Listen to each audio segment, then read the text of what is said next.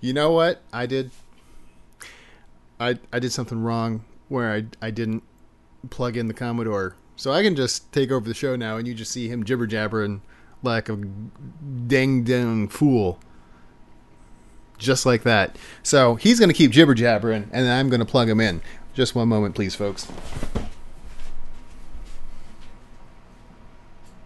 I don't believe this. I don't believe this. There you I don't go. believe this. This is high production values. I invite you here, and the only person on my side is the blood sucking lawyers.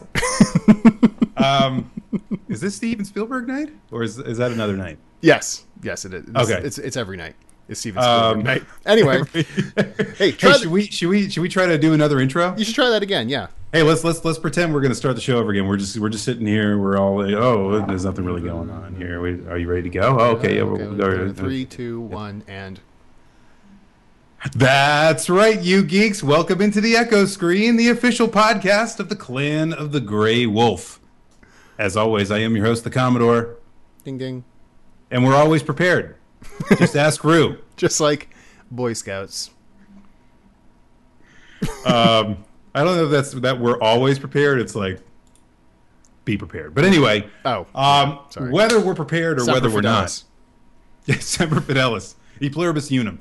um, it's it's great to have you with us tonight. We are not prepared, but whether we're prepared or whether we're not, we're going to have a conversation that we promised you on the last program about the genius of Mel Brooks. We're going to do a couple other things too that we usually do. We're going to talk about some news and notes. We're also going to get to the question and answer portion of the program later on as well. But we're going to do something special tonight uh, because tonight's a special night. I can feel it. Good things are happening tonight. Bark, barf, bark. Why are you barking? That's a Um, shadow puppet dog that is agreeing with you. That tonight is a very special Oh. night, right? Shadow Yes. puppet dog that is actually not a shadow. Bark. That's right. got it. I see. Yeah. Okay. Just roll Uh, with it. Yeah, I'm just gonna keep on. I'm just gonna keep on going. Yeah. So, uh, for those of you um, that uh, don't already follow me on Twitter, I'm gonna put this right into the chat right now. You can tweet your questions for the program that we will answer live on the air to at it's the Commodore. And uh, during the during the program, I will assemble the uh, greatest of the questions, and we will answer them live on the air during the question and answer portion of the program. Um, you know what's interesting? Uh, some of you might be noticing that something's a little bit different about the show besides the dog sock puppet, It's shadow puppet, not sock puppet. shadow puppet. Jeez. Do you is is your lights is your light really that pronounced so you can see the shadow puppet? No, that's why I say it's a shadow puppet without a shadow because I have the Oh. dog, but it's not actually a shadow. I see. It's just my hand. This is a very interesting existential quandary you're having right here with this puppet. Rough. Um, I'm sorry. What were you saying? so we we don't ever have a show plan. We got- we but got- if we did have a show plan, this would never have been on it. We got immediately sidetracked. That's a, a record for us. Anyway, sorry. Go There's ahead. no there's no rhyme or reason to anything that's going on right now. What I was actually going to say is um, this is the first program that we are actually running where I am in a my other my my next super secret location, which is not a bunker hidden under any place in particular. Nope. It is your. It is the Commodore's room of fun. La, La Casa de Commodore, and this is the the room of fun in such things. So um, yeah, uh, sorry for the emptiness. Sorry for that. There's nothing here uh, except for a uh, signed picture of Commander Riker behind me. I was gonna say, is that handsome lad behind you smiling at you, Jonathan Frakes? Uh, it is. Jonathan Frakes smiles at me, and and I was not. I was unable to put it next to my bed where I wanted to put it. um, but uh, but that's another story for another time. In any way, in any case, I was forced to remove Jonathan Frakes from my bedroom, and I had to put him in here instead. So Which is a damn this is now. Yeah, this is now the this is now the room of fun. Jonathan Frakes used to gently greet me with his smile and his beard when I would wake up in the morning. Anyway, Anyway, Seven uh, minutes in. here nor there. yeah, seven minutes in, and we haven't even gotten to the uh, news and notes portion of the program. So, hello folks, everybody. let's go. Uh, Rue, we we generally talk to people about you know things that we think they should know about. What are there any things that, that you want to bring to the forefront to talk about with the peoples Well, today? That's a good. That's a good point because this. Here's something. A, a just serendipitous news tidbit that came out. I, I, just found out a few hours ago. Uh, Twitch, uh, as as many people know, is is in the process, uh, somewhat officially, unofficially, I don't know, being absorbed by YouTube and appropriately Google. Um, and as part of this, they are changing the way they do things. Uh, they are dropping their Save Forever feature. Uh, you can still archive highlight clips of up to two, uh, you know, hours at a time. Uh, that's a new process. Furthermore, they're changing how you up that you can't just automatically upload videos to YouTube now. And perhaps most interestingly, uh, they have an automatic system which will uh, if you if you broadcast a copyrighted piece of music, it will mm-hmm. in 30 minute chunks mute that part of the video. And this goes Aha. this goes back to any archived video you have as well. Which can be messing with people. This is this is reminiscent of the great YouTube debacle of uh, of December last year when a lot of uh, uh, YouTubers got. Video, yeah, pr- pretty much, where their videos got flagged for various copyright infringements, which may or may not have even existed. Um, yes. In fact, Twitch's own uh, video highlighting these changes uh, or something like that got got flagged in their own system. Irony, exactly. Yeah, but yeah, that's and so this this is interesting for a bunch of because Twitch is a huge platform now. Justin TV just you know, which is what Twitch came from, uh-huh. uh, is closed. Basically, it's dead now. Yes. They, they, yes. They okay. just pulled the plug on that thing literally a yep. few days ago. They and, and now Twitch is the home for all sorts of live let's plays and idiots other, talk on the internet. Others, yeah, other such nonsense that nobody listens to. Exactly. So, right. um, as part of all this, before any of this happened, we were already going to make this move. We might as well announce it now. We are going back to YouTube for our streaming needs uh, for various reasons. Um, we were just at Con Bravo up in Canada. I had a few people tell me that Canada they, they missed uh, Echo Screen Live. They didn't know why we weren't doing it anymore. And this is the this is something this isn't new to me, but it definitely reinforced. A lot of people just follow others on YouTube and they don't bother yeah. with the other stuff. They don't yeah. follow me at Rue underscore COTGW on Twitter or they've or probably never like been that. to the website that we Click started together. www. this whole thing. clanofthegreywolf.com. yeah. They might not even listen to us uh, in podcast form on iTunes, Stitcher, and, and any sort of Android podcatching device. So anyway, uh, my what was my point? My point is we're going back to YouTube in two weeks' time, uh, and we will. Uh, the plan, at least, is to have special guest Pat the NES Punk join us for that that transition. Ah, I like him. He's fun he's he's he's an interesting guy. So uh, we like interesting guys. We have them on our show. Yeah. So a little bit of uh, Twitch news there, sprinkled in with some self promotion and a and a note that we are moving back to YouTube. You can still always find us at clanthegraywolf.com. You can still find us on your podcasting uh, application of choice. But uh, as for the actual stream itself, we're moving the, the host to uh, YouTube. Yes. And you know, it, and Nash is here. I'm sorry, that's just a big piece of news. That's that's that's news and notes. We like that too. Um, you know, it, there's no, there's nothing necessarily that, that's in the news and notes portion of the program It says it can't be news and notes about our own program. True, right? true. Uh, uh? and Maybe? and no? if you're if you're interested in uh, following some of our friends in the chat, such as Nash, who does Radio Dead Air every Monday on on his own. Uh, uh, For the last man, fourteen years. That's all. That's all. You know. but anyway. Yeah, um, we, we, we thought we had a pretty good program going until we realized that, you know, Nash had been doing this forever. Yes, in a day. Um, before we move on to the next news note, uh, we have a question the, from the chat from Crass141. How did we like Duff's Wings? We went to Duff's up in Buffalo on our oh our yeah. jaunt up to uh, Canada. Yeah, uh, Duff's Wings were pretty good. They yeah. were pretty good. And now we, we we had a good combination too because we had the medium sauce. Now I got the medium mild because Just I actually was having some dental issues. I'm not going to get into it. Oh, okay. Um, having a baby in the, in the mouth, huh? I, I am not going to say anything. Teeth I'm, I'm just going to leave it there. My teeth are pregnant, but I tested positive. The point is, I we got the we got the mild medium, and we got the what was the what was the one you called? Was it smoky barbecue? Was it? Uh, we got the charbecue. Charbecue. We went. I knew it had a unique name. We went like half medium mild and half charbecue. It was like Okay. a barbecue, but it was charred. Never had that style before. It was very good. I thought I enjoyed Yeah. that quite yeah, a bit. that, that- it was good. It was good stuff. Yeah. Um, I uh, the medium is kind of what people I think think of with traditional like buffalo sauce. Mm-hmm. Um, that was really good. A lot of good flavor. I was um, I thought it was really good. So so I, Duff's Wings definitely definitely worth the stop yes. if you can get there. Th- and thank you for joining us on the delicious dish from National Public Radio. Sorry. We we we keep we keep acting like every time we do the show that we actually have a sponsor for the show.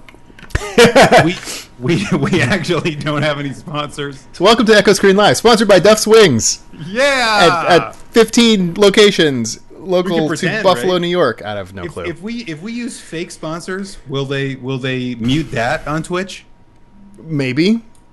Like if we if we if we like act as if people are sponsoring our show, would they deny the I think you have to note that actually if you have ads uh, like that you've placed into things. At least with YouTube, I know you do, and I'm sure it's the same thing with Twitch. Anyway, do you have a news and note? I do. So you know, I was I was looking at something uh, that I thought I, I found pretty interesting, which is that the original Bioshock is being ported God. over to the iPod and uh, the iPod, the iPhone, and the iPad. Um, I don't know why I went to iPod. I had three to choose from, and I, I chose the only one that didn't make sense. At sense. least you didn't say iMac. Yeah, the iMac. The iMac is getting Bioshock. Woo! Finally, finally, damn it. Um, yeah. So, so why is that interesting? It's not. But I thought it was interesting only because. Well, all right. Next topic. Let's move on. Let's move on. Next topic. Um, no, it's. I I think it's interesting only because that makes no sense to me. I, I mean, think about. I realize that at this point, Bioshock is now almost a decade old. Because if you think about it, I, I want to say, well, it, it actually it wouldn't be. I would it. I I think it came out in 2007, if I remember Yeah, correctly, it's, it's not a decade old. something around that. That you know, but but still, it's closer to the decade than it is to you know being around you know this generation of consoles, right? Oh, are you peeing? Don't pee. Hold on.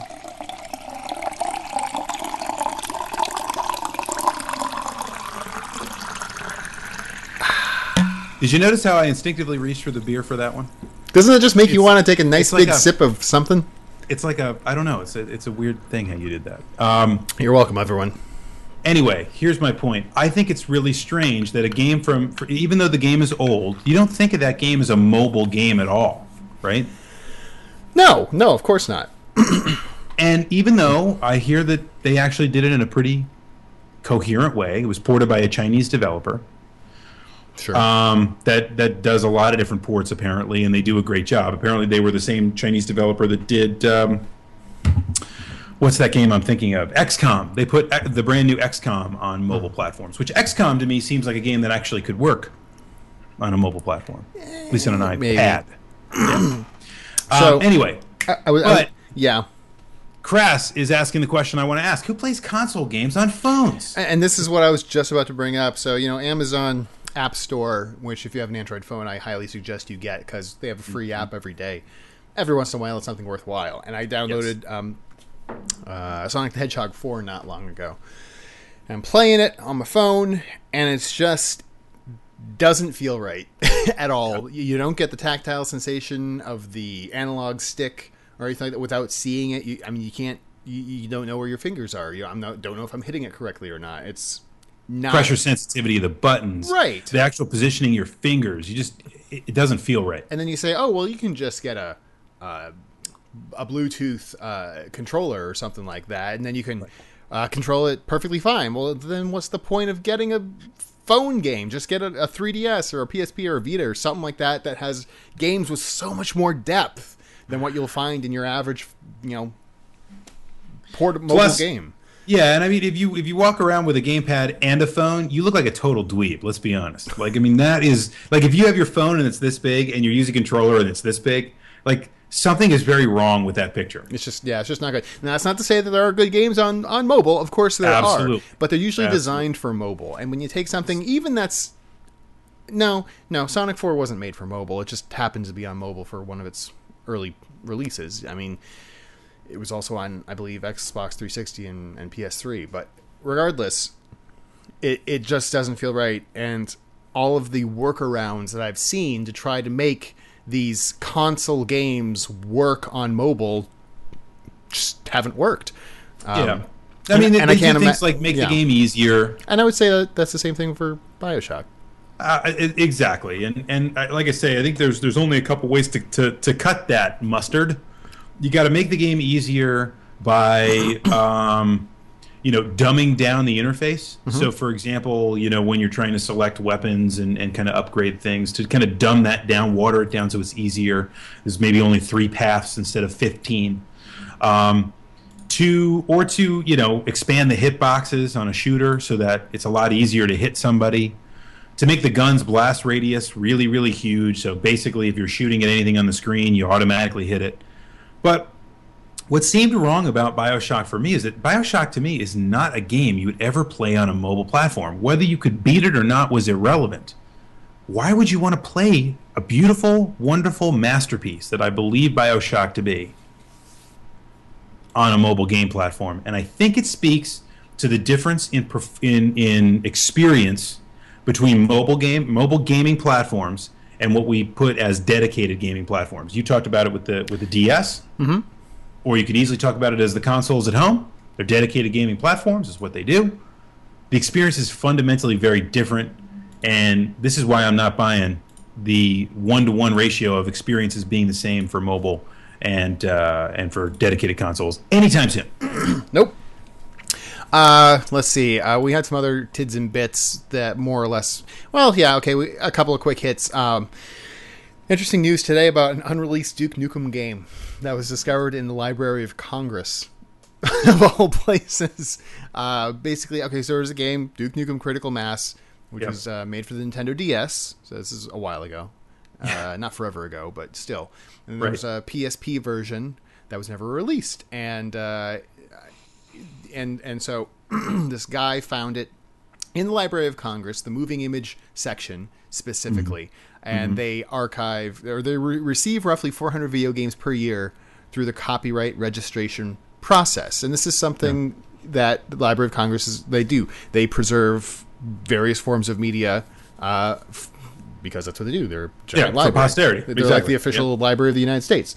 Um, and this guy's, you know, going through the database and he sees uh, something that says Duke Nukem Critical Mass PSP, uh, entire video game, computer code, artwork, and music. And Hmm. the guy had the f- forethought to think, wait a minute, this is unreleased. This is kind of amazing. You know, he Yeah. has everything. And this is part of the problem that plagues uh, video game historians today, just for games in the 80s, like on the Atari and stuff. A lot of, and we've we've both seen uh, some good talks on this. Uh, a lot of these companies don't think to preserve things like the original game code. Which is terrible because a lot of those old games that we all grew up loving that we would, you know, pay money for now Yeah, for those kinds of experiences are lost to history forever. yeah, and and, and uh, I don't need to tell you. Lots of video game companies go out of business. You know, n- Yeah. this is not a recent phenomenon.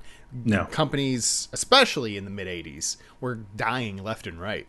yeah. and then their their code's gone. People get fired. Uh, they go off and do make widgets at the widget factory or whatever, and they Yeah, nobody knows who owns these things at that point, right? Who I- owns no it? one knows where the source code is.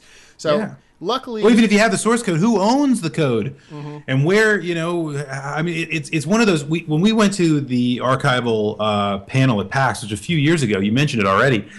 It, that was one of the big questions. It's like somebody that that started the game who now works for a company. All of a sudden, the company goes out of business. Everybody leaves, and someone's got it on the disc. yeah, What can they do with it? Uh, well, they can't release it Right. legally. They could sell it to somebody, or they could keep it in their back pocket for posterity's sake, which is all people ever pretty much do. and you have the the uh, what do you call it? The description of certain types of software, abandonware, but that's not a real term. There, uh, you know, i if a company doesn't do something with software for a while, or the company that originally created the software doesn't exist, that doesn't legally that doesn't mean that uh, abandonware is not a legal term. It doesn't mean that No. oh okay anyone can do whatever they want with this code. No, It's a it's a presumptive term, Right, someone somewhere owns the assets. right? Sometimes it's a giant pain to find out how, who, or how. You Right, know? and how, and how they sold it to these guys in a in a poker game, and now these guys have this, and the, and you know this part they split apart and they sent to this company, and so it's it's very it's very difficult to track these things. But I, what you know what my question is? Why? How did this guy get these copies of the game? And why How was did the it? Library of Congress get it?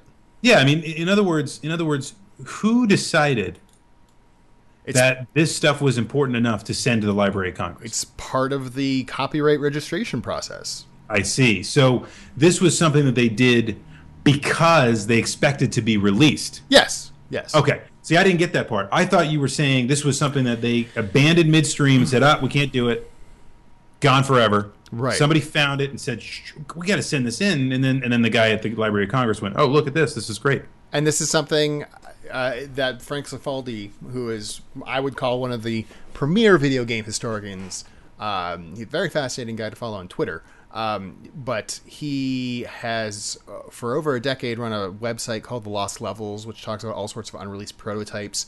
Uh, for the longest time, he had by far the most information on the uh, unreleased Mother uh, or Earthbound prototype for, for the NES, you know, for example, and and he's very good at collecting these prototypes, like one of a kind type prototypes, and, Right. and releasing the source code because it's important that we Preserve it. preserve the history. Yeah. That wasn't so much a quick bit, uh, news news Yeah. bit, but uh, I thought that was We got a one. whole nother show to do. Yeah, and, and, and you got uh, uh, people in the chat talking about Panzer Dragoon Saga. You know, Sega lost that source code, which sounds uh, amazing. You know, because that is not that old of a game. Sega is a big company, just Yeah. gets lost. It's weird. Uh, I, I don't know. We we at one time decided that you know because we went to that archival thing that we were going to become we were going to go to try to track down since Philips now actually completely disavows that there ever was a thing called the CDI that we should go try to find out what happened to it and become the definitive single repository of all knowledge about CDI. But uh, We could try. like like many things that that dream died on the vine. anyway, we do actually have a point to the show today. Let's move on to the to the topic du jour. That is the topic of the day. I'll have that. But no, we're not doing a Dumb and Dumber program. We're actually going to be As much as you'd like to. as much as I'd love to because we're going to do that in November. It's going to happen. you don't even understand. Like it's we're going to do a Dumb and Dumber program in November. The Um, end. The end. It's happening. Um, we made some really stupid referential jokes at the beginning of last program that were references to several of our favorite Mel Brooks movies. Yes. Um, at that point, we got off on a sidetrack, which we never do. No, it's We're always weird. very much on topic here on the on the Echo Screen Live. We keep with the topic. It's kind of our thing. Um, we we got completely sidetracked and said, "Wait a minute, why don't we just do a show about Mel Brooks movies?" And and we started talking about it, and and you know the, the idea of the genius of Mel Brooks Yeah. is something that we should pay homage to. It's not necessarily kind of the, the fodder we always talk about here. We're not asking a deep existential question. We're not going to talk to you about the philosophy of video games. No, it's a philosophy of Mel Brooks. Completely different. I don't even know if I'm going to call it that. We're just Well- gonna, we're just going to appreciate the hell out of what Mel Brooks did throughout his life. Well, so let's so here's my thought. I hear I have a, a history of Mel Brooks and so, on some notes I, and some interesting tidbits in particular that I thought I'd bring up. Uh, And we'll we'll go through his life, hit some of the big movies, and, Yep. and discuss them. And at the end, I have a question or two that I'd like to, to ask you and the general audience. hold that thought, folks. If you have a question for me, those of us that you just joined us, or for a question for us that you would like us to answer, even if Rue's questions don't get answered, you can get your questions answered by tweeting at me. If you don't know what that is, I'm going to put it in the chat right now. It's at it's the Commodore. Just tweet me right there with your question, with your query, and uh, I will assemble all of the tweets that I received during the portion during this portion of the program, and we will answer them during the third portion of the program, which is the question and answer portion. Anyway, time in. You, you have questions to answer at the end. Good. Okay, so so Crass one four one in the chat brings up an interesting point, or not an interesting point, but just a point that that inevitably comes with older people in entertainment when you haven't heard from them in a while. The first thing you ask yourself is, wait, are they still alive? Which is awful. Yes. But yes. Mel Brooks is still alive. He's 88, Yes. Uh, Yes. which means he was born in 1926. Um, Yep. So not young, but he's still out there. And still kicking, by the way. Yes. First side note his son, Max Brooks, wrote the book World War Z. You know, I did not know that. You know, I, I, when I found that out myself, I, I found that out a while ago, and I was like, "Oh, wow, that's kind of amazing." By the way, even if you've seen the movie, the book has very little to do with the movie, but I'd still recommend that you watch or read the book. It's quite fascinating. It's a very interesting take. I know we even talked about had a podcast about this, right? Zombies, blah. Okay, we're done. Yeah, yeah, uh, fucking zombies. Well, yeah, World yeah. War Z is a very interesting take on it. It's like an oral history, like ten years after the zombie war ended, from a bunch of different perspectives. Anyway, Mel Brooks. Um, so And his dad. Yeah, okay, yeah, yeah. so Max Brooks and his father, Mel. uh, um, something else interesting I did not know about Mel Brooks. He is one of the few people to have an EGOT. Is that, if I'm saying that right? Basically, it's like the, you know, like how there's the triple crown in baseball. Oh, he's won like all the awards. He's like one. He has at least one of the four major entertainment awards. Emmy, Grammy, Oscar, You won't get Tony. That. Yeah, you did get the last one. Yes. So he has he has an Academy Award for Best Original Screenplay for the producers. He has uh, several Emmy awards. Um, one for uh, writing uh, a, a Sid Caesar special, and three for as a guest actor on Mad About You. Mm, If you remember that show from the nineties. I do. Remember the nineties? Uh, he has. Remember when Helen Hunt was popular? Uh, and Paul and Paul Reiser had his own sitcom. Paul Reiser. I re- okay. Reiser. Here's a sidetrack. Remember in your dorm Yes, that's the first thing I thought of. in the early 2000s in your dorm, right by the bathroom, like the like the public bathroom, was a a a poster, Framed a framed poster, of A like nicely framed of like a teen beat style interview with Paul Reiser back when he was on. like this. He's like standing on one leg. He's like, "Hey, I'm Paul Reiser." and he's wearing a goofy 80s shirt, and he's like, yeah, the like star of pants. the star of my two dads opens up about blah blah and I, every single hell is time this? every single time i would come visit you i just had to look at that poster like why is that here like Yeah. almost 20 See- years after this was necessary anyway Remember what I told you about staying on track, folks? Like Nope. a like steel trap. Uh, like we are we are as reliable as the sun coming up the next day when it comes to staying on course. Anyway, uh, Mel Brooks, uh, aside um, from Paul Reiser, yeah, Mel yeah, Brooks. yes uh, he, he won three tony awards himself uh, for the producers the musical uh, that that actually was best musical uh, best book and best original score and grammy awards uh, he, he, Pretty not too shabby. He, he won Best Spoken Comedy Album uh, in 1999 for The 2,000 Year Old Man and Best uh, Musical Show Album for the producers. So that is a, a rare breed to find someone who can who has won all, all of those awards, at least one. Not a whole lot of folks. So uh, Mel Brooks was born, like I said before, in 1926 in Brooklyn. Surprise, I know. Yeah, I Um, know. Can't tell by his accent. he served as a corporal in uh, World War II. Uh, and when I also he didn't know that. Yeah, I know. Weird, right? He came back and he uh, started off um, becoming a drummer and pianist uh, in in the what is known as the Borscht Belt. Well, that's the. I think that's the the one thing that is so underrated about Mel Brooks is is how musically talented he is. Oh, yeah.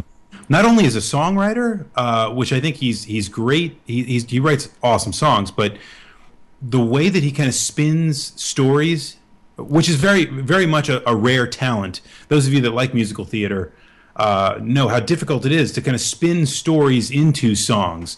I have always found him to be incredibly adept at that, and that's yeah. something I I just bow down to his capability there. And here's something you probably don't know is that he learned how to play drums from Buddy Rich, or at least he was Oh.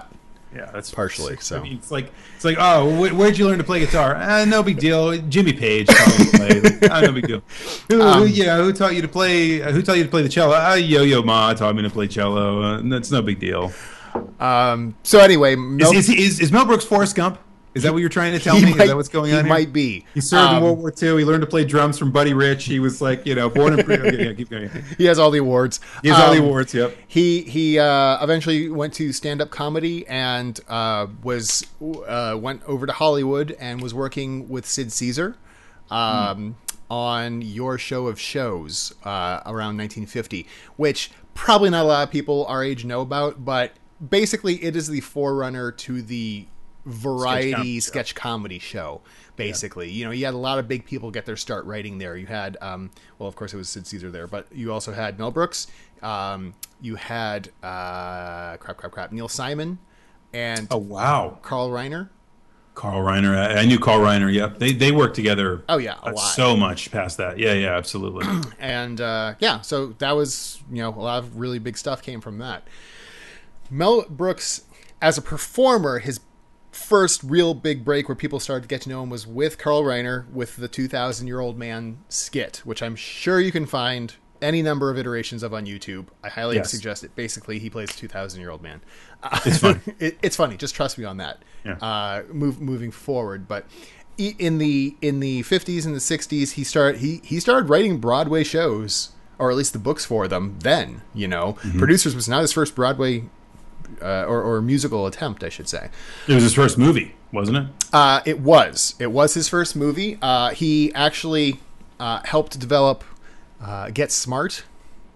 Which is awesome because Yeah. Get Smart is so Mel Brooks, even though really he wasn't. is. No, even he- though he wasn't really involved with the he, show. He didn't work with the show past the pilot, but it definitely has that tone, that Mel Brooksian tone. It's like it's like a farce, but it's Yes. it's it's still actual comedy. You know, it's it's it's not um, it's not it's just got a heart. It's meaningful. exactly exactly. You, Very, you get characters that you care about. It's it's and this is it, a, it is. It's got that tone to it. this is a theme I think we're going to be revisiting a bit with his movies. But um, yes, uh, his first um, movie was The Producers, which is about um, well, it's about these couple producers. it's about a couple of Broadway producers who um, basically are trying to release a flop. They're trying to gather a bunch of money to put on a show, release a flop that closes on the first night, and and then they can just pocket the money and run away, basically. Right.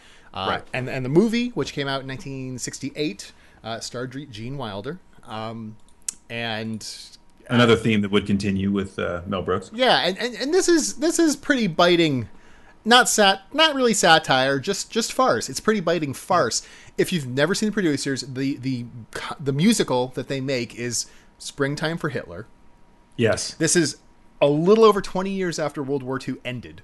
right. So this is still pretty raw for a lot of Yeah. people, and to Yeah. have someone who's willing to com- just take Adolf Hitler and put him up uh, as a Jew, he puts him up a- a- and and just makes it complete mockery of everything the man stood for. It's that kind of it.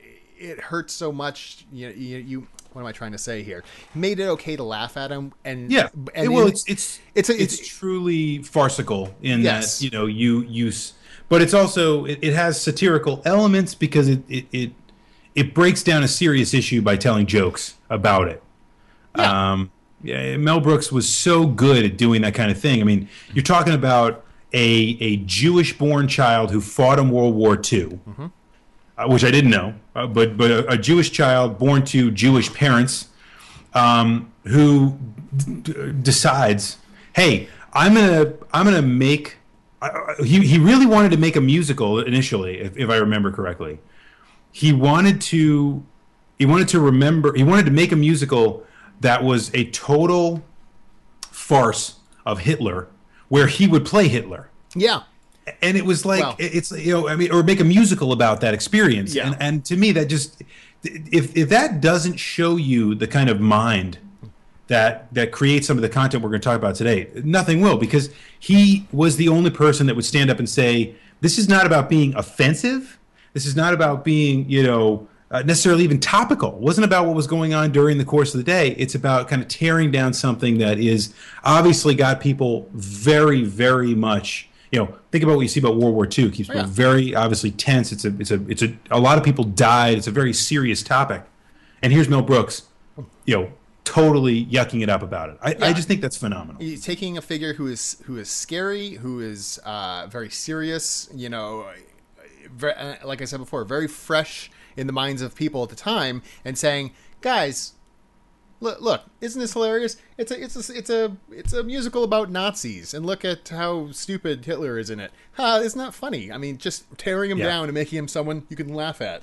Right. and by using that laughter, uh, basically empowers those those of us. I I say us. We weren't alive during World War II, but those people No. left behind, especially the Jewish population, who you know went through obviously so much.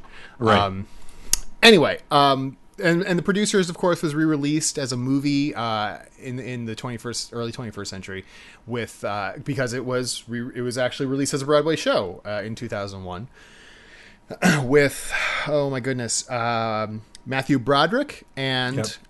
oh god Nathan Uh, Lane Nathan Lane. Yeah. yes uh, and and uh, as we just mentioned You know, got, I've never seen. Tonys, so I've never seen the 2001 version of the producers. okay but you've seen the 68 version question mark A long time ago, I saw okay that. okay Like, like before, like, like because my family, my dad had a love for musicals. And so I, I watched a lot of those when I was younger, and I don't. I mean, like West Side Story and like all these other things that I watched, and I, I don't really remember them all that much, to be honest. okay uh, I have seen But anyway. I've seen the more recent version and it's it is it's definitely a good movie it's not my favorite Yeah, musical I've of all that. time but it is it is definitely good and the performances are amusing as hell um anyway uh Yeah. So. Uh, so, so then there were a few more movies right. of, of, of lesser known, like uh, the Twelve Chairs, etc. Uh, and then we get to 1974, which is probably Mel Brooks' biggest year, uh, at least in terms of movies. Uh, starts off with Blazing Saddles, Yep. Which is classic. yes, which is a farce on on old West movies in general. Yep. Um, this stars Gene Wilder, uh, Cleavon or Clevon Little uh, as the Black Sheriff. Yep. Uh, Harvey Korman, who was a mainstay for a lot of these movies, uh, and Sl- Slim Pickens, etc. yep. So if you've never seen Blazing Saddles, Gene Wilder. if you, ne- you, well, I already said that one, but Oh, um, you did. I didn't know. Also, Gene Wilder was in it. Uh, describe describe for me Blazing Saddles. I want to I want to hear you do this one. Blazing Saddles is I, I love Blazing Saddles because it is obviously like you said it's a farce on westerns, but it's also this huge play on race, right? Mm-hmm. Blazing Saddles is is overtly a story about race. You have this very uh, kind of old west town, you know, Dust Bowl kind of place, right? You think about it. It's all white people barely surviving on the plains, right? And then into town rides in a black sheriff Right to save the town to save the from town murders and pillagers, basically. Exactly, and and but but the reason why the movie is genius is not because it's a western or not because it does I think a great job of referencing westerns. Here's another cool thing about. Uh, sorry, I'm getting off track here, but What? you know, Me- Mel Brooks does a great job of referencing stuff in his movies, but you don't need to know the reference material to laugh at it. Yeah, I, I honestly, I don't know if I've. Okay, I've seen the Good, Bad, and the Ugly. That's perhaps the only like old western I've seen. And he's not making fun of good, the, good, the bad, and the ugly no, in this certainly kind not. of movie. It, yeah, exactly. I've He's I've, he's talking about westerns that are like old westerns, but, right? But Blazing Saddles is perhaps my favorite Mel Brooks movie, just because it is flat out funny. You know, and, and you recognize the tropes. You don't have to know the specific movie it's referencing because it's it's not usually referencing a specific movie at any given time. It's it's just It's making fun of the form of the movie most of the time, Right. and that's why it's great. But Blazing Saddles ends up being this hilarious kind of take on this town wants to be saved, but they have to be in order to to, to do that, they have to accept the fact that they're going to be saved by a black sheriff, right? Mm-hmm. And hilarity ensues. and we have the chat talking about Atlas Shrugged. Anyway, That's great. um, yeah, he he made that one too, right? No. he did. Um, but yes, and, and it's uh, like we're like I was saying we were saying before about how in, with the producers he was able to uh, poke holes at poke fun with um, Hitler and Very Nazis. A very tense issue. Uh, racism in the seventies, in the early seventies, definitely a hot button issue. I mean, racism's always a hot button issue, but it, even more so during the civil rights movement. And this just went flat out. Like you said, it didn't try to be offensive just to be offensive. It No. had the the N word, which no one can even say anymore. This, this movie throws it around like you know anything. Uh, because it but to effect. it, it, it- to effect because it makes you see how stupid it is that this word cripples people right mm-hmm.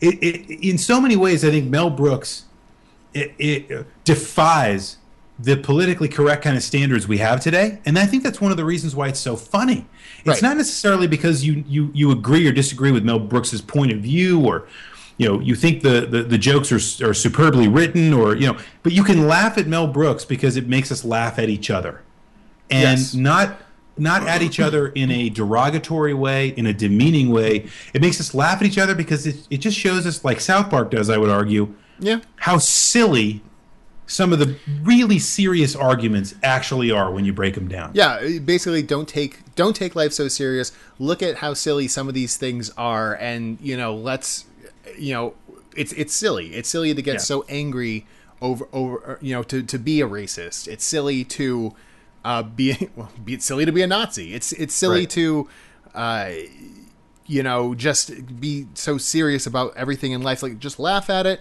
and move on, and hopefully we can all get along.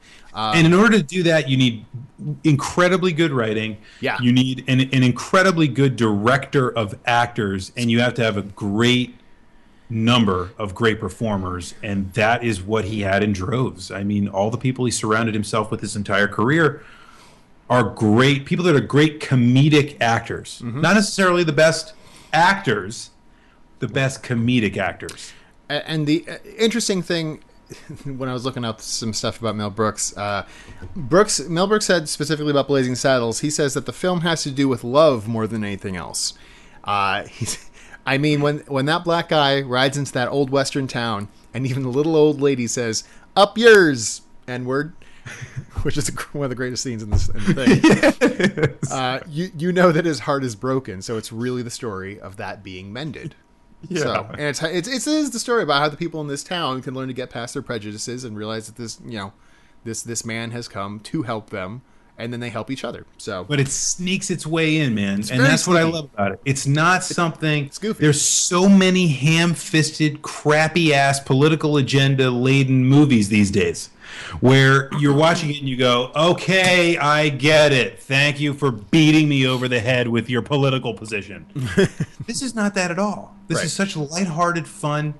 If you just allow yourself to drift off and you're not even thinking about what's going on and you just laugh at the jokes, you can laugh at the jokes. But if you really think about why this is funny and what it kind of talks about long term, it makes us feel better about who we are. And it makes you think about these kinds of things. Like that, it is kind of silly that we have these kinds of preju- prejudices and these kinds of thoughts about other people. Only Mel Brooks, uh, very, very few people can do it the way Mel Brooks can do it. yes, so uh, we we're, we're kind of going overtime on this one, but this is this is a, a particularly important one, and it's a theme that that re repeats. Um, does.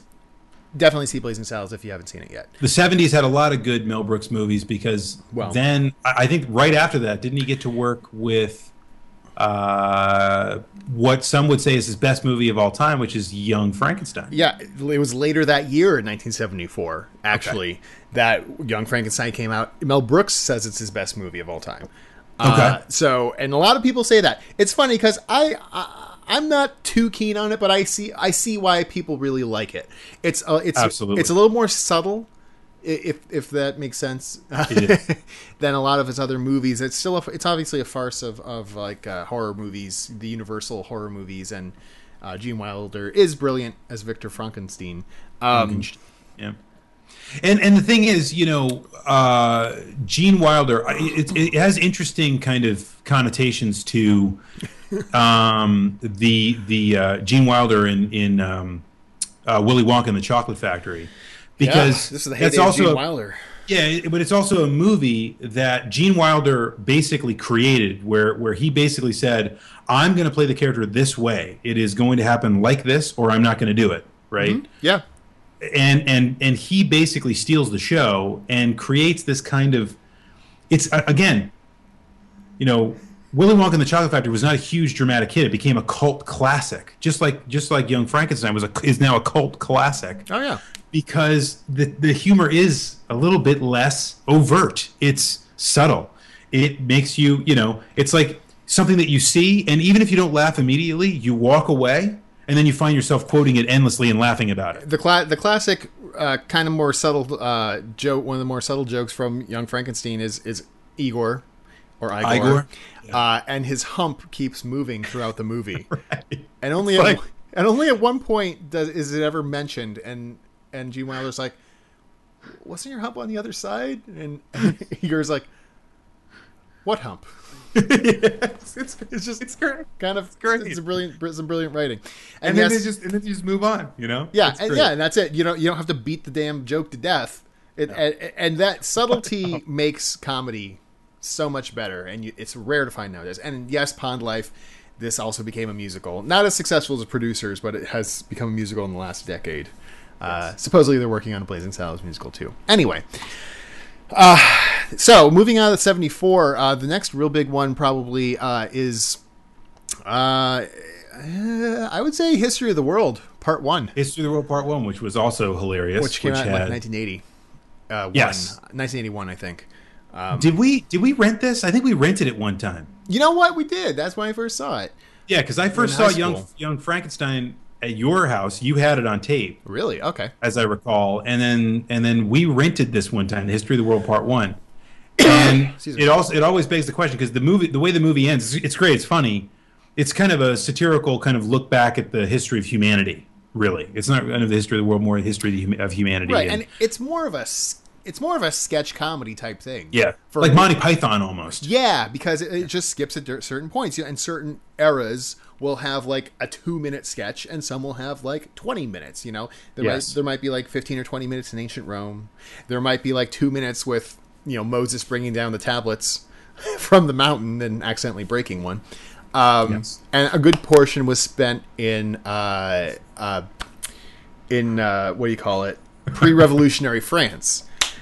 Uh, and Yes. here's something I'm sharing um, because why not? There was a an actual a surprisingly successful excuse me a surprisingly successful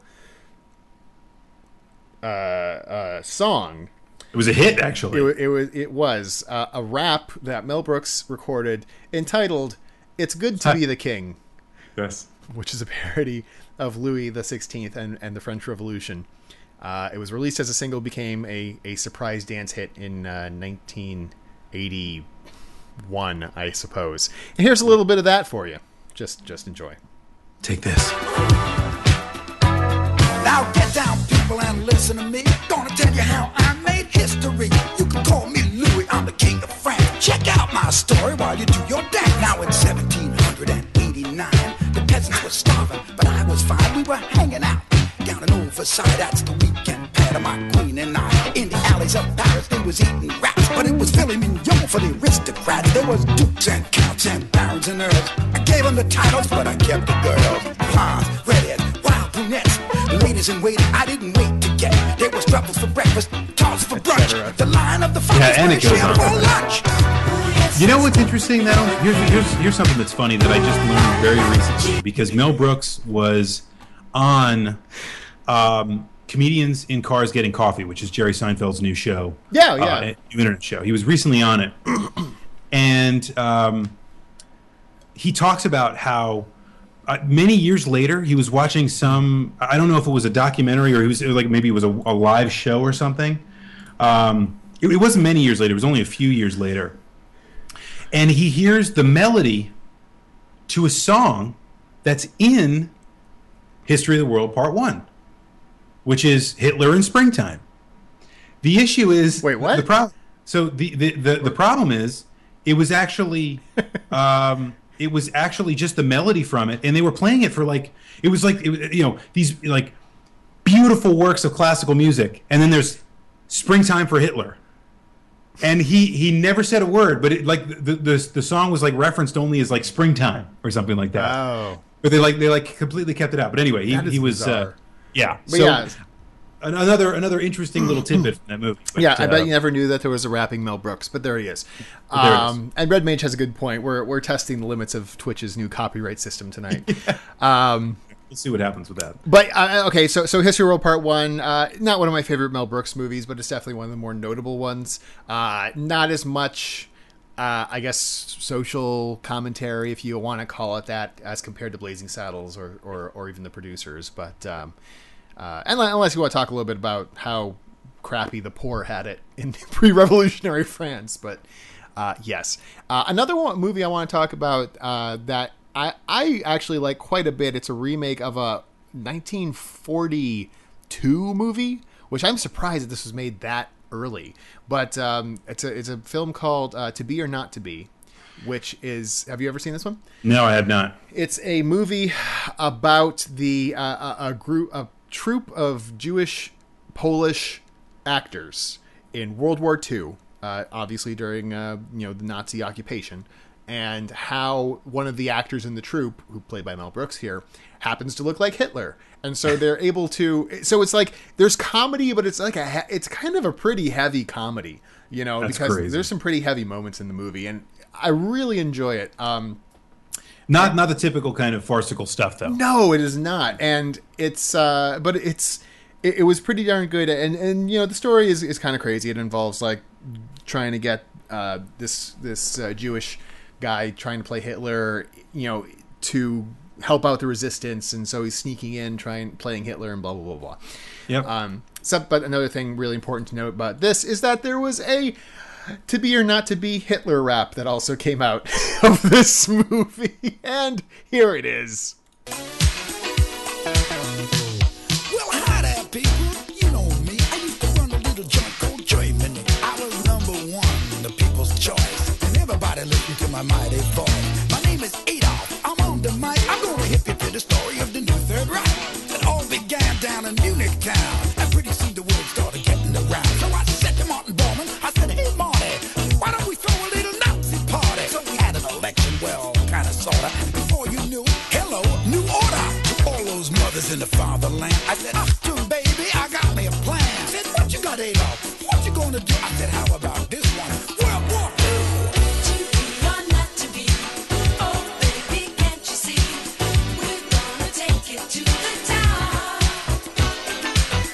yeah, we're and we're definitely getting shut down for that. But anyway, so and so that that hit uh, number twelve on the UK singles charts and number three on the Australian singles charts. which is just crazy. It's but like, it- okay, that's uh, yes, that's just interesting to note, and then we can move on. Um, yeah. Spaceballs came in 1987. Um, this Spaceballs. to me this started to th- this was a, a bit of a turn in, in his career. Uh, the movies from this point on got a little bit more silly i would say. Yeah. a little bit less high-minded. Not that that's Yeah. a bad thing. I love spaceballs. It's a, it's Yes. a parody of sci-fi movies like star wars. Right. Um, and just the cast is hilarious. Rick moranis as dark helmet. I don't know. What, what have you got to say on this one? Uh, Spaceballs is the movie is probably the second Mel Brooks movie I ever saw, and I, I own it on DVD. It's one of my favorites of all time, and the reason I like it is because he is directly poking at I think the the Star Wars culture that that is coming out of the '80s. Yeah. because I, I think if you look at it, it's not it's less kind of a sci-fi you know, farce as much as it really does kind of poke right at Star Wars, right? From everything from the merchandising to the characters, you know, with yogurt and everything else. It's it you know, they they dress similarly to the Star Wars characters. It just kind of pokes a hole in the fact that, you know, everybody was so into Star Wars back then. Yeah. Um and, and to me that's why I like it so much because I I love Star Wars, but Spaceballs is awesome. Yeah, I mean, a little, a few more jokey jokes, like how Yeah. Dark Helmet is walking down the corridor, breathing heavy, and then all of a sudden he opens the thing. He's like, "I can't breathe in this thing," and stuff like that. But Yeah. as you noted, a, a little bit, a little bit still farcical, like pure farce with the merchandising, Right. Where, where the, Merchandising. where the real money from the movie is made, uh, stuff like that. Um, going more down the the the lower brow, if you will, road. Uh, we got to Robin Hood Men in Tights in 1993, which is Um, that was the first Mel Brooks movie I ever saw. Yep, I saw that in the theater. Really enjoyed it. I, I still enjoy it. It's it's just silly fun. It's great. Totally ludicrous. And and again, more. It seems like it's more directly poking fun at a particular movie because Ro- obviously Robin Hood Prince of Thieves came out soon before this, and there's the classic line of, or I think it's classic line where Prince John's like, "Well, why should the people listen to you?" Talking to Robin Hood, and Cary Elwes as as Robin Hood says, "Well, unlike some other Robin Hoods, I can speak with an English accent."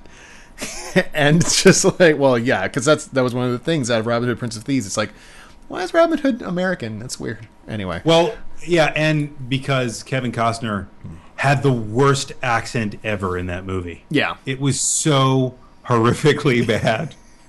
so awful. yeah, and people are, are like just you know pelting the uh, the chat with with quotes from these movies that that we remember as kids.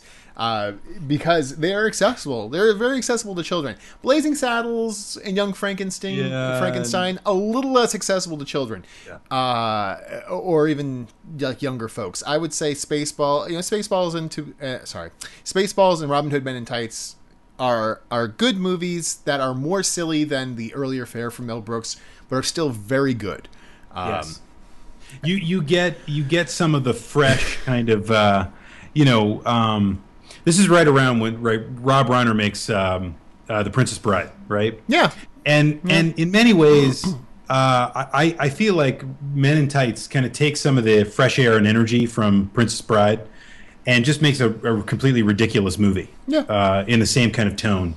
It's it's very like all the scenery and everything is meant to look very fake and very kitschy and very um, you know they're they're you know but but really roman overly romanticized for no reason at all. Um, and I, I just love it. It's it's a great movie. And you know Dave Chappelle uh, this is the first time I ever saw Dave Chappelle, and I, I thought he was absolutely hysterical from the very first time you see him in this movie, and I still think Dave Chappelle is freaking hilarious. and let's not forget Patrick Stewart as King Richard. Here's your knife, sword, whatever. Um, yeah. yes, So that's that's obviously a great one. yeah. So and then we get into things like Dracula Dead and Loving It in 1995. Which is interesting because so so Dracula Dead and Loving It is interesting for this week, because I think that's one of the weaker movies he's made. it is. But but it's surprising because I think a lot of people were saying, well, geez, take probably the other greatest kind of just the goofy, goofy, goofy movies, which is all of the Naked Gun films, Sure. and you get Leslie Nielsen, who is Who these are not this. He was yeah. Dracula. and- well, that's my point. They're not like those movies are not supposed to tell us anything about society. They're not making us laugh at ourselves. No. These are movies that are just stupid, right? Just ridiculous, right? And maybe cl- uh, so stupid's the wrong word because it may be clever, but they're ridiculous, right? They're absurd. They're silly. Sure, and but the thing is, there's nothing wrong with that. No, you In take theory. Leslie Nielsen, who's from those movies. You take Mel Brooks, kind of the master, and you put them together, and it's funny. There's definitely some funny parts, but it's not really all that great. It, it just doesn't quite work itself out as well. Right, and this is one of those. So this this brings me to my my big question I wanted to ask you. Yeah, You have parody movies, which are kind of like farces, Mm-hmm. yeah. that are super terrible lately.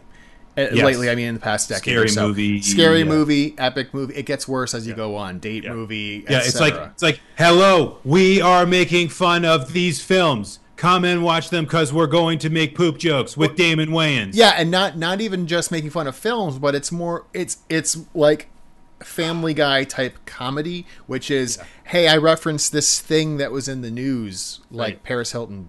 Yeah, like oh, there's a ghost. I- I and referenced it's Michael it. Jackson. Isn't that funny? Oh, and it, yeah, it's like oh, And, God, and, so Mike and and and Rob, um, sorry, uh, Dracula Dead and Loving It obviously is not bad as those films, but is not as successful as films like if you want to go more more absurd. Uh, airplane or the Air- or more toward the slightly higher minded higher minded farce of uh, Blazing Saddles or Space some of the original National Lampoon stuff, right? Sure. And so like so my question to everyone in general is what why do these? What makes these recent? You know, in theory, looking at these things in a black box, it's like, oh well, they're all just uh, farces, or they're all just uh, parodies. They're parodies. Yeah. Well, what's the difference? What makes this one good and this one bad? Yeah, I, I I think it's a it's a fair question. My opinion is that the, you know, like I said, they might have been stupid. So the movies, you know, when I when I said stupid before, I I, re- I, I I rescinded that because I realized those movies were not stupid. You know, Mel Brooks movies are, are anything but stupid. They actually are very clever, right? A lot of the humor relies on you know. I was about to say a rapist wit, which is a Dumb and Dumber joke. So anyway, I won't go into that. Um, but it, but sharp, you know, witty comments, subtlety, you know, references um, that are clever in nature. Right? They're, they're they're clever movies. The movies that are put out now are not clever at all. They're absolutely base. Okay. They they, Yeah. they they rely on the baser instincts. They're all fart jokes and and just you know cursing and stereotypes. All terrible things, right? If you you know one of the reasons why Blazing Saddles is so damn intelligent is because Blazing Saddles defies the stereotypes. It's not a movie about stereotypes, and and the, the character in Blazing Saddles is so strong and so good because he's not stereotypical. And that's funny because there is an ex- Blazing Saddles is also really well known for an extended fart scene. Uh, but it's not. But so, but what separates that fart scene from any movie recently with stupid fart jokes? Or, or you know, oh look, uh, one of the Wayans brothers is getting high. That's the whole joke. Well, yeah, exactly. It's it's like reference material. But, It's like, but oh, for example, that particular scene in Blazing Saddles where they're all sitting around a campfire, the absurdity. The, the, it's it's like you know how like you, if you say if you keep saying or what's what's the joke? if you if you there's a period if you like are, are repeating a joke over and over and over and over or something like that uh, or a phrase. It's like there's a point where it's like oh, it's not, it's all right, and then it becomes not funny, and then it right, becomes too much of a good thing, and yeah, yeah, exactly. Like, like there's just Right. some point where it becomes hilarious, and that's Yes. that's the more we're dissecting fart jokes now, but that's I think more the inherent uh, cleverness, if you will, in Blazing Saddles because it takes some guys farting around a campfire because they're eating beans, Right. and then it keeps extending it with Yes. ridiculous sounding noises and extends it and extends it to where it's just completely ridiculous. and it's nothing about that anymore. It now becomes something that is the joke. What you thought was this joke, Right. is now this joke. Yeah. and Perfect. that's why Mel Brooks is so brilliant because it's you know I, I like the idea of cleverness versus banality. I think that's a good way to put it. But you have and, and shock is a whole nother conversation. Shock comedy is is a whole nother uh, genre to me. But if if you if you watch one of these movies, the joke is the fart joke, and even if they extend it, the fart joke is the fart joke. And they might go from a, a fart joke to a severe fart joke, but that's it. It's it's a fart joke. It only works on one level. It, it's you know you, you you'll chuckle at it maybe because you're shocked or maybe because you just think oh that's funny farts are funny everybody knows farts are funny I mean, except for chicks chicks don't think farts are funny but anyway everybody knows farts are funny we all know it guys farts are funny point is Mel Brooks does does so sexist. That does so much more of a uh, a, a classic and I would say more ancient and informed version uh, trope of comedy, which is to take the fart joke, which is the entry that's like, hey, here's a fart joke, and then punches you in the face with something that is completely different. It's you. You were talking about the hump joke. That's the perfect in Young Frankenstein. Same exact kind of thing. You think you're going this way, and then you go this way, Yeah. right? And and, And and that's what makes some great comedy is the un if you see something coming a mile away, it's not funny. No, Or it's like And- mild chuckle at best. and that predictability is is a whole nother aspect of it. Um, who Lewis Black did that that um, that documentary in the History Channel about comedy a few years back, which I I Oh, think yeah. you and I both thought was pretty good. It was actually surprisingly. It's like how you know what makes things funny, and and it's not it's not a universal standard. It's not an easy thing to figure out. Don't you know? We're not the masters of comedy, and neither is Lewis Black. The point is, there's plenty of ways to go at it, and you you are going to have people laugh at something like Scary Movie. They're going to laugh at it, right? Sure. But to me, it is a completely different form of comedy than something like Mel Brooks. Even though those things get grouped together and lumped together all the time, which I think is completely unfair and demeaning to Mel Brooks films. Uh, I'd like to leave off uh, this topic because we surprisingly went long, unsurprisingly went long, uh, Yeah. with a couple of good quotes in the comments. Uh, F- Faramir says, I think with Mel Brooks' movies, he takes time with the ideas like westerns or sci fi and creates movies of what we loved, where the newer parodies go with what is popular now. That's very, cl- or that's very true. Um, Blazing Saddles came out 40 years ago Yep. and does not feel dated. Feels dated only because of how it looks. It doesn't feel dated because of the actual movie itself. Right, The, the the con- jokes are funny. The content is not dated. Uh, Absolutely. I- whereas you look at something like Date Movie, which came out, I don't know, seven or eight years ago, and Yeah. I've never seen it. I just know of it.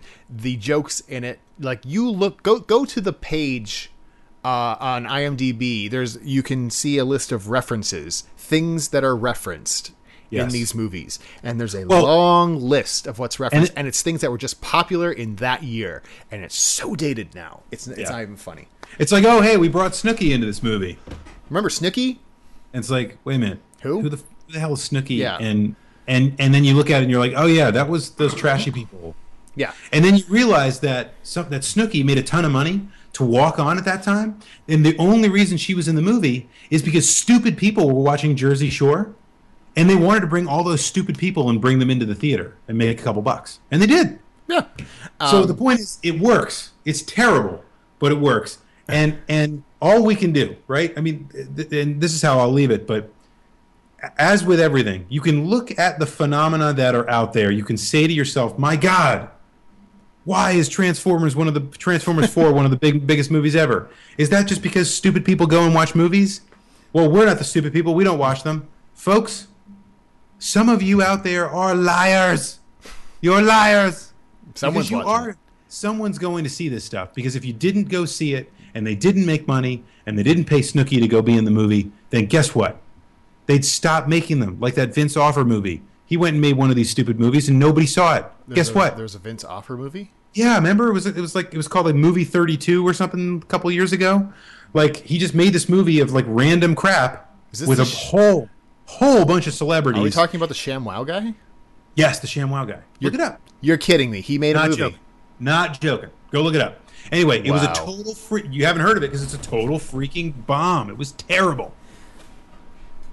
And guess what? He never did again. Make, make Make movie. another movie. Case in. Whew, um, We celebrate what's good here in the Grey Wolf, which is why we talk about something like Mel Brooks movies. yes. So we uh, we salute you here, Mel Brooks, uh, here at the Clan of the Grey Wolf for your awesome work and incredible stuff that you've done throughout your career. Oh, definitely. And Red Mage makes a good point, uh, not only with Mel Brooks movies, but I think all movies in general, which you're kind of just saying, which was there's enough balance between the jokes and making a point in the Mel Brooks movies. New movies are just jokes with no direction or vision. Um, and I, I, I, no, seriously, that's the point. If you have a bunch of uncollected, uh, or, or yeah, un, uh, uncoordinated, I suppose, references or jokes that don't lead to anything, that's not uh, it's not going to stick with you as much as something like Blazing Saddles, which yes has a lot of ridiculousness in it, but in the Yes. end there's also a cohesive story with, like like Mel Brooks was saying, it's about it's about love, it's about caring. It, there's actually an underpinning that keeps it all together, and that's why a movie like that will stick with you. This is not a perfect analogy, but I'll make it because people today can understand it pretty well. I think it's the difference between South Park and Family Guy. South Park is, has a lot of meaningful satire. Family Guy is just a bunch of random strung together jokes. I'm not saying they're not funny. They are funny jokes, but they're strung together in a, in a way that, you know, they're they're there. You know, Seth MacFarlane is a popular guy, but nobody gives a crap about what he thinks about things. Nobody, can- everybody, no one went to go see his new movie, uh, which is very Mel Brooksy-in if you think about it. He went to I- make I- a yeah, western. That's funny. Actually, I was thinking about that. No one wants to see his crappy ideas about that stuff. Seth MacFarlane is completely irrelevant. He's not what's funny. Then you go and watch South Park and you realize these guys are talking about what makes life ridiculous, what makes being a human being today ridiculous, and that's why it's meaningful and will stay forever. Mm-hmm. Okay, So let's move to the question and answer portion of the program. People t- still tell me to this day that this is their favorite portion of the program. Folks, if you have not yet asked a question and you'd like to ask one of us, all you have to do is tweet at me at it's the Commodore. which I'm putting in the chat right now so that you guys can see. Tweet at me, and I will answer your question potentially on the air if it's good enough. If it's not, I'm going to ignore it. So take that. Yep. So and you'll Bitch. you'll just have to wait for our, our Helen Hunt episode next week where we talk about why she is amazing. And if you can't find your tweet, go to Helen Hunt for it. I knew you were gonna. I was just about to say, and also the basically the the base of one of your favorite jokes in high school. Yeah. know where I heard that one? I heard that one, and like I don't even remember where I heard that joke. I think I heard that joke from um, Oh God, uh, what was the the comedian's name? Red um, Skelton, Red Skelton. That was an old Red Skelton joke. Helen Hunt.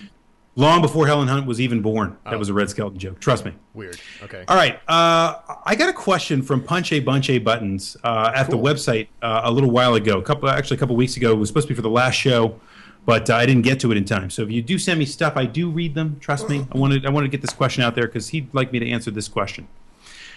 Um, what do make- Sorry, I got excited. Prangerades in the chat. Yeah, he was already making fun of me. You didn't see that? Damn it, I miss him. Um, anyway, so uh, what do you make of the fact that Link and Zelda, minus the Wind Waker version, looks and feels like the same person in every game? Link always comes to learn of evil around and gets his hand onto the same sword the same legendary hero, blah, blah, blah, blah, blah, all over again in each game with a grandiose dose of excitement and desire like it was the first time he lived it. So the question is, you know, what do you make of the fact that Link and Zelda is pretty much kind of the same game told differently over and over again? Yeah, I don't think that's unfair. Uh, at least for the most part, you have slight, slight differences here and there. Uh, I think the answer is that Nintendo sucks and everyone who works there is a terrible person. Oh, wow. Oh wait, Um, with that, I'm sorry. No, Yeah, Uh, whoops. I actually, How about that Wii U? what I, I love my Wii U. Um, you need to get one, by the way. It's only two hundred dollars refurbished at. Why would I get a refurbished one? I don't want a refurbished one. The refurbished ones are like not. I want a new one. They are new. For the Why, most what, are, are, you, are you about to say they're gently used because there No. any games for no, as, I, they're they're like, uh, well, yeah, maybe. No, I, it's like a lot of return stock or something like that. But ser- like Pat seriously just got one about a, a week or so ago, and he, he was opening it up. I was talking to him on the phone. And he was opening it up, and he's like, "This is brand new," and that's, Yeah. that's what I keep hearing. Anyway, you should get it. My point. What was my point? Z- Link, Zelda, Zelda. Yeah. Um, Zelda games. Yes. Um, I think Nintendo realizes not yeah okay i'll say that they're in a rut with the zelda games it, during Yeah. e3 they mentioned more of a this is going to be an open world game this is going to be more like the original legend of zelda than the you know hub area with different dungeons coming off of it like you've always seen since since ocarina of time really But I think I think a link to the past is still the same thing, right? I mean, you have you know essentially uh, you're telling the same story over and over again. My my, my point is this: we have always always you've seen this as a common theme in the Echo Screen Live, where we where we espouse the truth, folks. We don't buy into the BS. And the truth of the matter is that every great story that's ever been told has already been told. We're just retelling them in interesting and cool ways. They're called tropes, folks. That's the way that it works. And, that's you can not a bad thing. no, it's not a bad thing at all. Every Final Fantasy game is essentially has the same kind of idea to it, if you if you really think about it. Mm-hmm. But but it's told with different characters. It's told with a different storyline. It's told with, with different feelings, with that evokes different kinds of emotions. That's what the, the the kind of goodness that comes from art is all about. I would argue Zelda's the same way. You can do something that's very similar over and over again in different ways and have novelty to it and it be fun. This isn't just saying, "Oh, we have zombies. Now I'll go put zombies in a school bus and then I'm to go put zombies in a theme park." And then I'm you know what I mean? That's not creativity. It's more about what kind of things, what kind of emotions do people feel? Put them in situations where it evokes those kinds of emotions and it makes them feel things. That's what art is all about, and I think you can do that well with which Zelda has done over the years. I would argue. Although they are stuck in a rut. Lloyd Turns asks, "How'd you get to be called the Commodore?" Um, that's interesting because my first computer was a Commodore 128, not a Commodore 64. Thank you very much. I had to push a button to boot it in 64 mode, and uh, so I don't know. That was part of it. So I always loved the Commodore computer.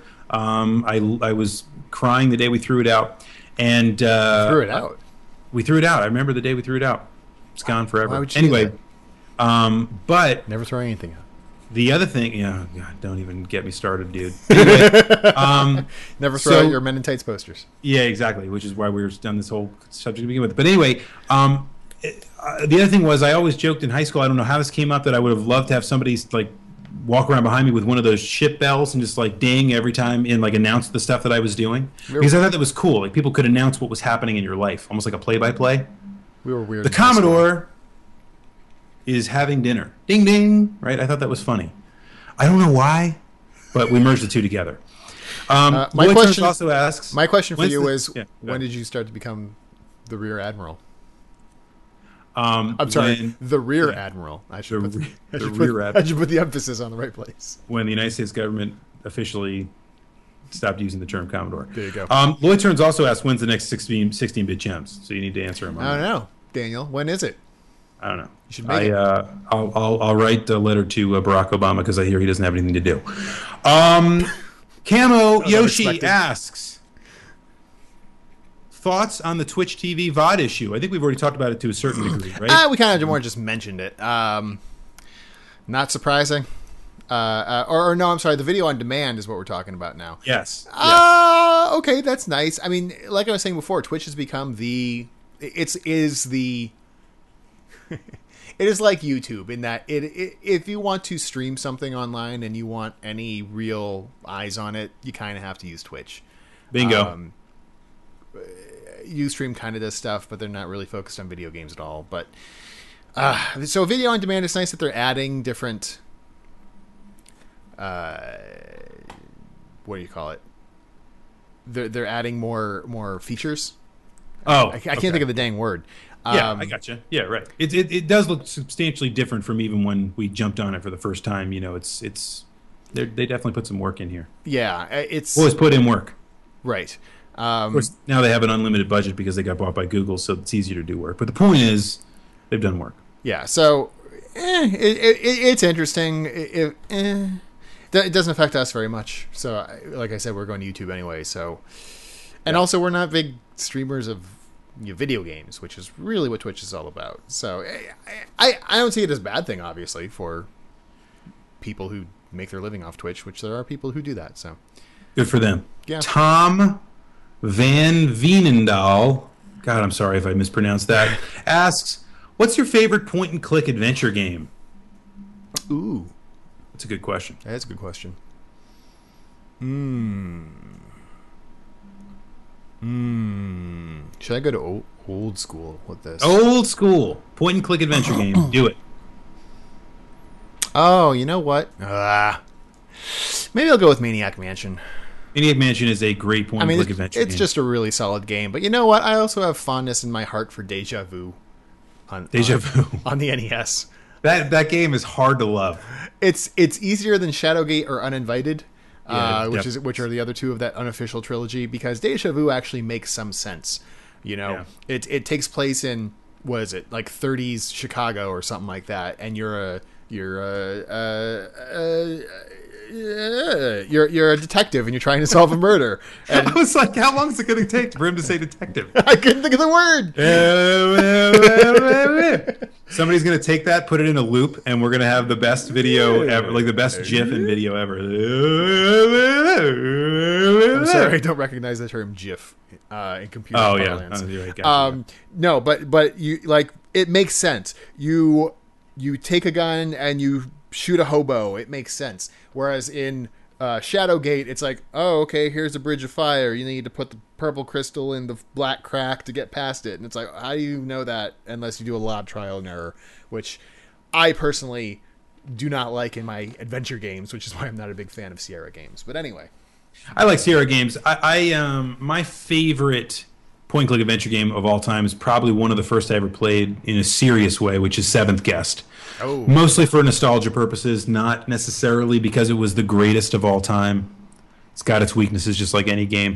But it's still fun. You can sit down and play Seventh Guest right now, and it's still if you turn the lights off, sit sit around with friends, you all point at the screen about how to solve puzzles and whatnot, which might be happening during the marathon. And uh, and you know, it's still fun to this day to play Seventh Guest. It works great. Oh. That I'll mention uh, the fact that um, all the Tim Schafer games with LucasArts are awesome. Um, LucasArts had a couple good games. One that you should totally check out is a game called The Dig. Go check that one out. No, good I, one. I could have sworn you were going to say something about Full Throttle, but Well, I love Full Throttle is my favorite, probably my favorite LucasArts game, Yeah. point click adventure game. But check out The Dig; it's a dark horse. It's great. also apparently that that name that you butchered is as well. You pronounce it as well as an American can, and I, Yeah! I'm not I'm not sure how to take that, so I'll just take it as a compliment. I am a winner. Uh, Sky Sam And Freeman yes, asks, uh, seventh guest is available on GOG.com. take that. And it's also they're also uh, one of the original creators is putting is actually releasing it for iPhone. Um, the thought is that there's That, going that to be work, I think. a release. Yeah, there's going to be a release. Actually, already has. There's going to be a release of a new game in the series Hmm. from Rob Landeros, who is arguably the man that killed the entire franchise. So I'm not So- sure I want. Uh, So they had seventh guest, the eleventh hour, and the and then I think it's the 13th, 13th. doll. I was about to say the thirteenth doll, uh, although Yeah, I I didn't know where that came doll. from. I think I've heard that before. Okay. Yeah. Um, anyway, Sky Sam Freeman asks. So speaking of Dumb and Dumber 2, what are your thoughts so far? Oh, God, I think you're way more excited about it than I am. I'm stoked, and the reason I'm stoked is because it's it's going to be funny, and it's going to be in the in the style of real Dumb and Dumber. It's not going to be, um, you know, uh, again trying to appeal just to a modern audience for for for S's and G's. It's going to be something that very much pays homage to something that happened 20 years ago. These guys are not about are not here to just use this as a cash grab everybody tried to do this movie as a cash grab for for the better part of 20 years. They refused to do it. it. It's coming out almost exactly 20 years later, and it's about the, the exact same characters 20 years in the future. You cannot beat that. It's going to be phenomenal, and I will be amazed if it's not an awesome movie. Uh, let's see. Oh, are, are your feelings any different? I, I don't really have very strong feelings on it either way. I, I kind I, I kind of like the original movie, but you are like a fanatic for it. So I Dumb and Dumber is the greatest movie ever made by by human beings. um, and it, well, that sounds like a rapist wit. Yeah, yes, a rapist wit. Um, okay, uh, let's see. How about a little? How about a little pond life question? All right. What uh, What were your favorite parts of Con Bravo? Smiley face.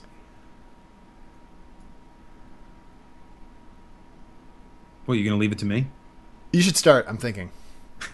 Okay, that's that's kind of crazy.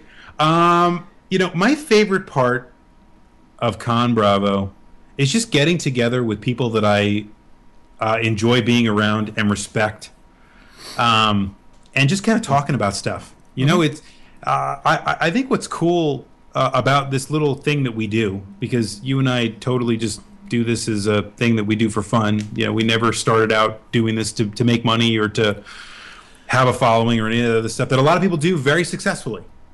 Um, is it's good to get around those guys and just kind of talk about stuff. You know, it's you you realize we're all just kind of just regular people that just like the same kind of thing. You know, it's not there's not no pretense. Nobody's like the dude. Nobody's you know better than anybody else. Uh, you just get together and have fun, and that's my that's my favorite part of Con Bravo. Yeah, I would I would say that it's uh, just being able to see people we don't get to see very often, uh, content producers and just friends, and also you know fans. It's Yep. it's always a lot of fun to to just meet people who are fans of whatever we do. Speaking of which, I'm, I'm contractually bound in talk. this episode, I believe, to say the word niche. I'm actually, I have to say that Oh, in this episode. Did you say it We right? have found our own niche. because Yes. you'll have a very angry bundle of uh, hate mail. like yeah coming your way. Yeah. You don't want that kind of hurt, Ricky Bobby. Don't you put that evil on me? yeah, exactly. exactly. Um, he's dead. Isn't that sad? Isn't that sad? Who's that he's dead? Uh, James Duncan. James, Almost. James something. Michael Clarke Dun- Duncan. Michael Clarke Duncan. Oh, I didn't realize he said that. I was like, Will Ferrell is dead. Did you put that kind of beat on me, Ricky Bobby? Um.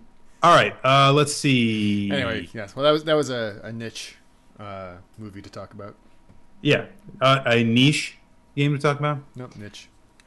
Anyway, uh, let's see. Someone, someone out there You right now who's who's near and dear to our hearts is ripping her hair out right Yes. now because of what you just did. All right, uh, let's let's see here. Uh, Rue, have you looked at Landstalker for the Sega Genesis? I suggested that last year. I'm gonna put. I'm gonna say the rest of it, which is, where the hell is it? Why didn't you get my letter? uh, that question is from Faramir. Stalker. There's no question mark in their name. I just said it that way because I, was don't know. say. Faramir? I'm Is that you, Burgundy? Faramir? yeah. Are you Sean Bean's little brother? Yes, I remember looking at this. I haven't played it yet, unfortunately. Okay. I played the game. I just I don't know about. Oh, I, I, played it it? was. I played it, but I, I it's not, I played it year. I mean, I played it recently. I've never like. I mean, I like when I say played it, it's not like I beat it. I mean, I played the game. Well, here's a great uh, screenshot. I'm just going to go over your head real quick with this. Yeah. So th- there you go. This is uh, this is covering- Landstalker. Uh, I'm intrigued. I think I will play this. And I learned something today. Mel Brooks served in World War II. Actually, it does look really good. But I think we might even be able to play it during the marathons here. Oh, we're getting, we're getting a lot of advance notice on the marathon. here. This is- Yeah. this is coming along. It's about time we start thinking about it. Actually, What? What? marathon? it's freaking August already. We gotta get on. Um, so I'm going. I'm. I'm. I'm going to go to another question here, which is from our good friend, uh, friend of the program, Vulcan Assassin. Oh boy. What do you think about the free Mercedes cars DLC in Mario Kart 8? That's interesting. Have you seen this? Yeah, I have seen this. Uh, well, I, so it this got updated in Japan. Uh, they they updated Mario Kart 8 with more content, which is great. Yep, uh, that's like cool. like they they basically added a um, a map on the main screen. They just you know added some stuff that they didn't need to do, but also like three free BMW uh, uh, carts, if you will. Um, it's interesting. Uh, it's free. But the fact that it's free, It's you know, free. is, is so crazy. You know, like, why not? It's a little bit of advertising. so, but it's so random. it is Like, kind of random. If you thought if you thought that Mercedes or BMW was going to advertise in a system, would you have ever picked the Wii U as the Mario place they would want to advertise? Yeah, yeah.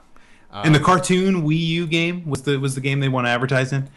To me, it's the complete. You know, I, I guess they figure we'll save the money and not put our cars in like you know uh, the next Forza Motorsport or uh, Grand uh, um, uh, Gran Turismo. It's just hilarious to see Mario driving a Mercedes. I don't even know what the hell it's called. This Uh, this a is not Mercedes Benz, a, a GLA class cart. Um, yeah, I mean, whatever. It, it's uh, yeah, it's interesting. Is the best thing I can say about it. When I heard, heard the news earlier today, I'm like, that's interesting. Yep. Sure, why not? Okay, All right, I'm taking two more because we can. Here we go. all right. And I'm going back to the Tom Van Venderall. Ver, ver, ver, Wiener. Wiener Schnitzel. I'm sorry, I know I can't see the name. Oh, there it is. Frau Tom Van Wienendahl. Frau. Blucher? Um, are, who are your favorite actresses? Ooh. Sub question: Do I remember correctly that you're a fan of Alison Brie? Well, are we Yes, talking? you. Are we talking about actresses in terms of talent or in terms of she's pretty? I like it for the plot. I read it for the plot. Do you know that's a Or watch for the subreddit? plot. Yeah, Go watch it. that Watch it for the plot. Yeah. Um, favorite actress? Like I, I, I'm guessing. I'm guessing. I'm guessing he's being serious. Serious. Aw, for being actress. serious. Yeah, like serious. Like I'm super serial. Oh, I don't even know who my favorite actor is. So that's a that's a Yeah, diff- who? Uh, well, I don't know who your favorite actor is. I'm Oh. saying like I have a, a favorite actor. Who's your favorite? Um, I, I really like Al Pacino. I, I've always loved actress, Al though. Pacino. No, but you said actor, Yeah, good point. and then you said I don't know, and then we went. This do I have to free follow this the chain of I don't conversation here? Um, um, favorite actress in things. Actresses, uh, it's so tough because of how how they get treated in Hollywood. Because you you know they, they get treated really well for a while and they get kind of blown away. Like like Helen Mirren, for example, has been in like every movie ever made. I don't know if you know this, but like she is she's pretty much acted everywhere. Uh, it's it's like she's kind of the British version of uh, Meryl Streep. I was gonna say just like Meryl Streep. yeah. She's been, just been in every damn thing ever. It's hard not to love Meryl Streep's work because she's such a great actress. It's true. I, I've said this before at other times. I think Meryl Streep is probably my favorite actress. Meryl Streep's Now- really good. She's not my favorite actress if we're going to go there, but you know, Okay, who's that? Alison Brie. Jennifer Connelly. Oh yeah. Uh, I'm looking through lists now just to see I if I can get ideas. I just I just hope that Jennifer Connelly will one day remember or realize that despite the fact that she's married with kids and very happily so or whatever that, that she's supposed to be with me. We can only hope. This is difficult.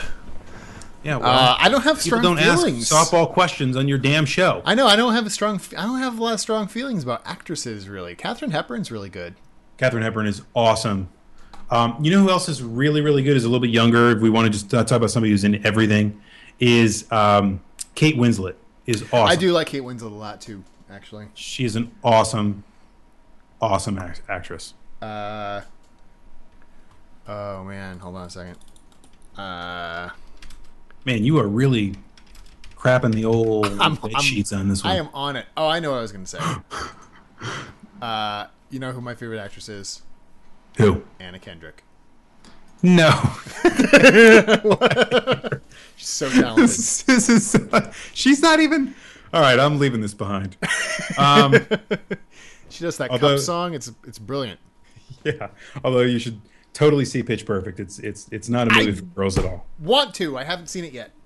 Hey, if you do go see Pitch Perfect, you know what you'll see? What? You'll see an actual, an a, it- this a, it actually exists, an actual a cappella competition that I was once in.